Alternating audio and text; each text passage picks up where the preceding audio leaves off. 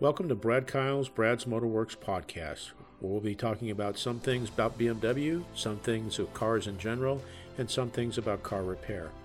I hope you find it educational, enlightening, and I hope it increases your understanding of your car. And maybe along the way we'll have some fun too. Thank you for listening, and here we go.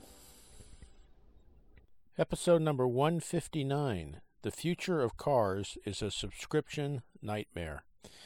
Uh, this is an article I ran across from a publication called The Verge.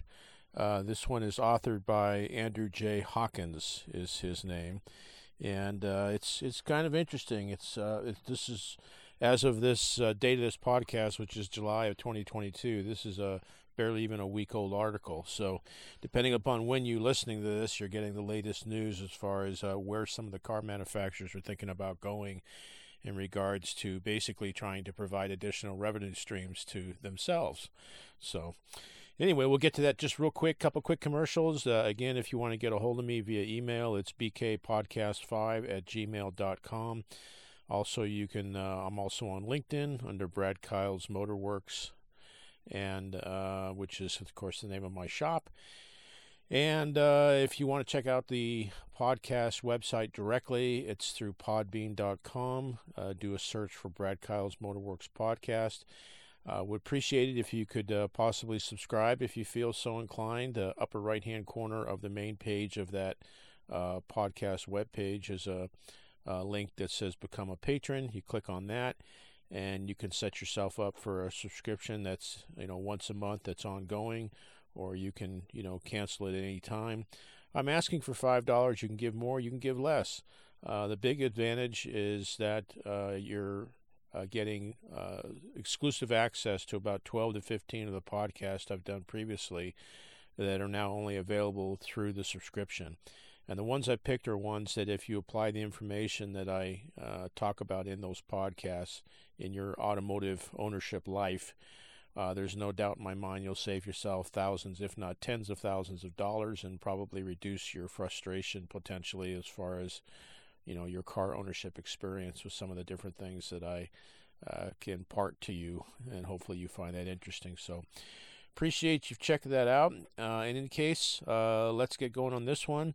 Again, the future of cars is a subscrip- subscrip- subscription nightmare. As cars get more expensive to make and profit margins dwindle, automakers are coming up with new and loathsome ways to squeeze more money out of their customers. Subscription based access to vehicle features like heated seats or remote, or remote start key fobs are the latest attempt to charge people for things their car, their car already came with. The question is whether customers are going to lay down and take it. Earlier this week, some media outlets noticed that BMW was BMW was selling $18 a month subscriptions to heated seats in a number of countries, including South Korea. The German automaker had previously tried and failed to get customers to pay $80 a month for access to Apple CarPlay and Android Auto, features that are otherwise free in other companies' vehicles. But even after BMW reversed its decision to force people to pay for something that used to be free, it was clear that it wouldn't stop there. It's a troubling trend considering how much people freaking hate it. Cars are more full of computers and software than ever before, which has made it possible for automakers to add new features or patch problems on the fly with over the air software updates. This has also presented these automakers with new ways of making money. BMW isn't alone. Volkswagen, Toyota, Audi, Cadillac, Porsche, and Tesla have all dabbled in subscription models for certain options, such as driver assist features or voice recognition. It is a troubling trend considering how much people freaking hate it. Early this year, Cox Automotive conducted a survey of 217 people who intend to buy a new car over the next two years. Only 25% said they'd be willing to pay a monthly or annual fee to unlock a feature in their vehicle. The remaining 75% said, piss off. this guy, I don't know if he's from England or I'm not sure. of those 25% that don't mind subscriptions, the features they'd be willing to pay and an, and they'd be willing to pay an annual or monthly fee generally fall into three buckets. Safety features like lane keep assist or automatic emergency braking, Although automakers have agreed to make the latter standard in new vehicles starting this year, vehicle performance features like extra torque or horsepower and creature comforts like heated or cooling seats or steering wheels. For automakers to achieve their revenue aspirations by charging consumers extra for features and services, they have to they have work to do, Cox's Michelle Krebs said. Most of the subscription plans seem to be coming mainly from luxury automakers, which makes sense given that their customers are mostly rich and can more easily absorb an annual or monthly fee. But industry analysts have said that subscriptions are coming to mass market vehicles as mainstream automakers look for new revenue, revenue streams to help fund their enormously expensive plans to build vehicles that are electric, connected, and autonomous. Last year, General Motors said it earned over 2 billion in in-car subscription service revenue, a number the company expects to grow to 25 billion by the end of the decade. That would essentially put GM in the same league as Netflix, Spotify, and Peloton. GM has approximately 16 million vehicles on the road in the U.S., about a quarter of which include features for which customers are paying subscriptions. Our research indicates that with the right mix of compelling offerings, customers are willing to spend $135 per month on average for products and services. Alex Wexler, SVP of Innovation and Growth at GM, said during a presentation at the company's investor event in December 2021. This would represent a titanic shift in how vehicles are marketed and sold. Typically, a car's factory equipped options are permanent, regardless of whether it's 10 years old or whether it's been sold two or three times over. That's changed in recent years, thanks in some part to the popularity of Tesla and the advent of the over air software updates.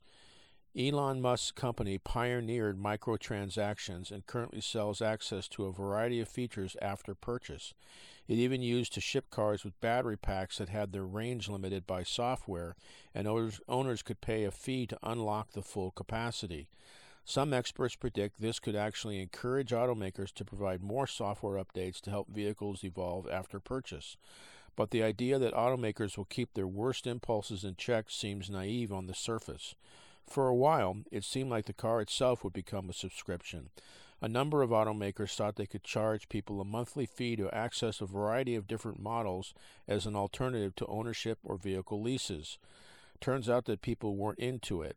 Ford, BMW, Cadillac, and Mercedes Benz have all pulled the plug on their vehicle subscription services. Other companies are still plugging away, but the ideal price point remains elusive.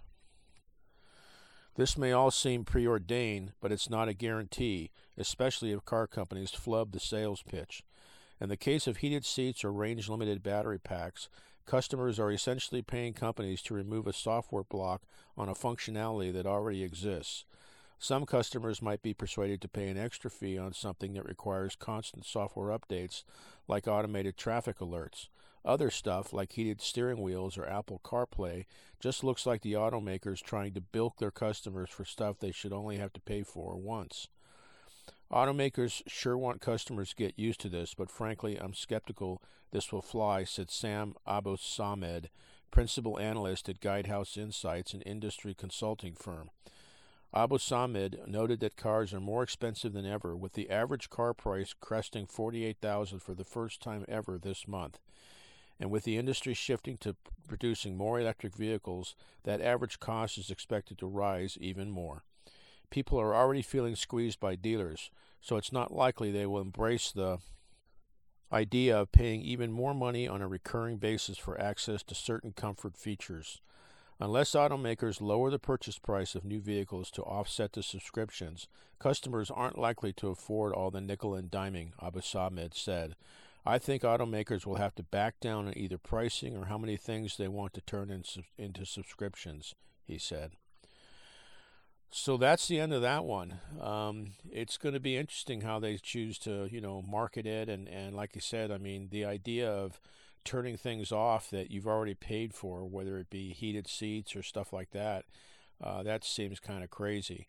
I could understand some of the other ones, you know, performance updates or or again like, you know, getting updates on your, you know, map features, things like that. That that makes sense to me, but some of this stuff uh, you know, obviously they're already making a ton of money, you know, But the other side, like like uh, he mentions, uh, they are spending billions of dollars to figure out this whole electric vehicle slash autonomous vehicle situation, and um, you know so far they're hardly seeing anything in return for it. Uh, even though electric vehicle sales are you know slowly getting more of a percentage of total sales, it's still not you know nearly enough as far as from a money standpoint. But in any case, that's uh, you know that's part of their business. So it's going to depend on you know what people want and and how the market uh, you know reacts to these different things that are being offered. So. I hope you found it interesting. Um, and again, uh, if you want to get a hold of me, it's bkpodcast5 at gmail.com. Again, I'm also on LinkedIn, and again, you can check out the main web uh, website for for this podcast on Podbean.com. So, I hope you found it interesting and got something out of it. Uh, hope you have a fantastic day and a great tomorrow. Thank you again. Thank you for listening to this episode. It's been an honor and a privilege to spend time with you. I hope you found this of value. Please share it with family and friends. Above all else, with all you're getting, get understanding. May God bless you and keep you, and thank you again.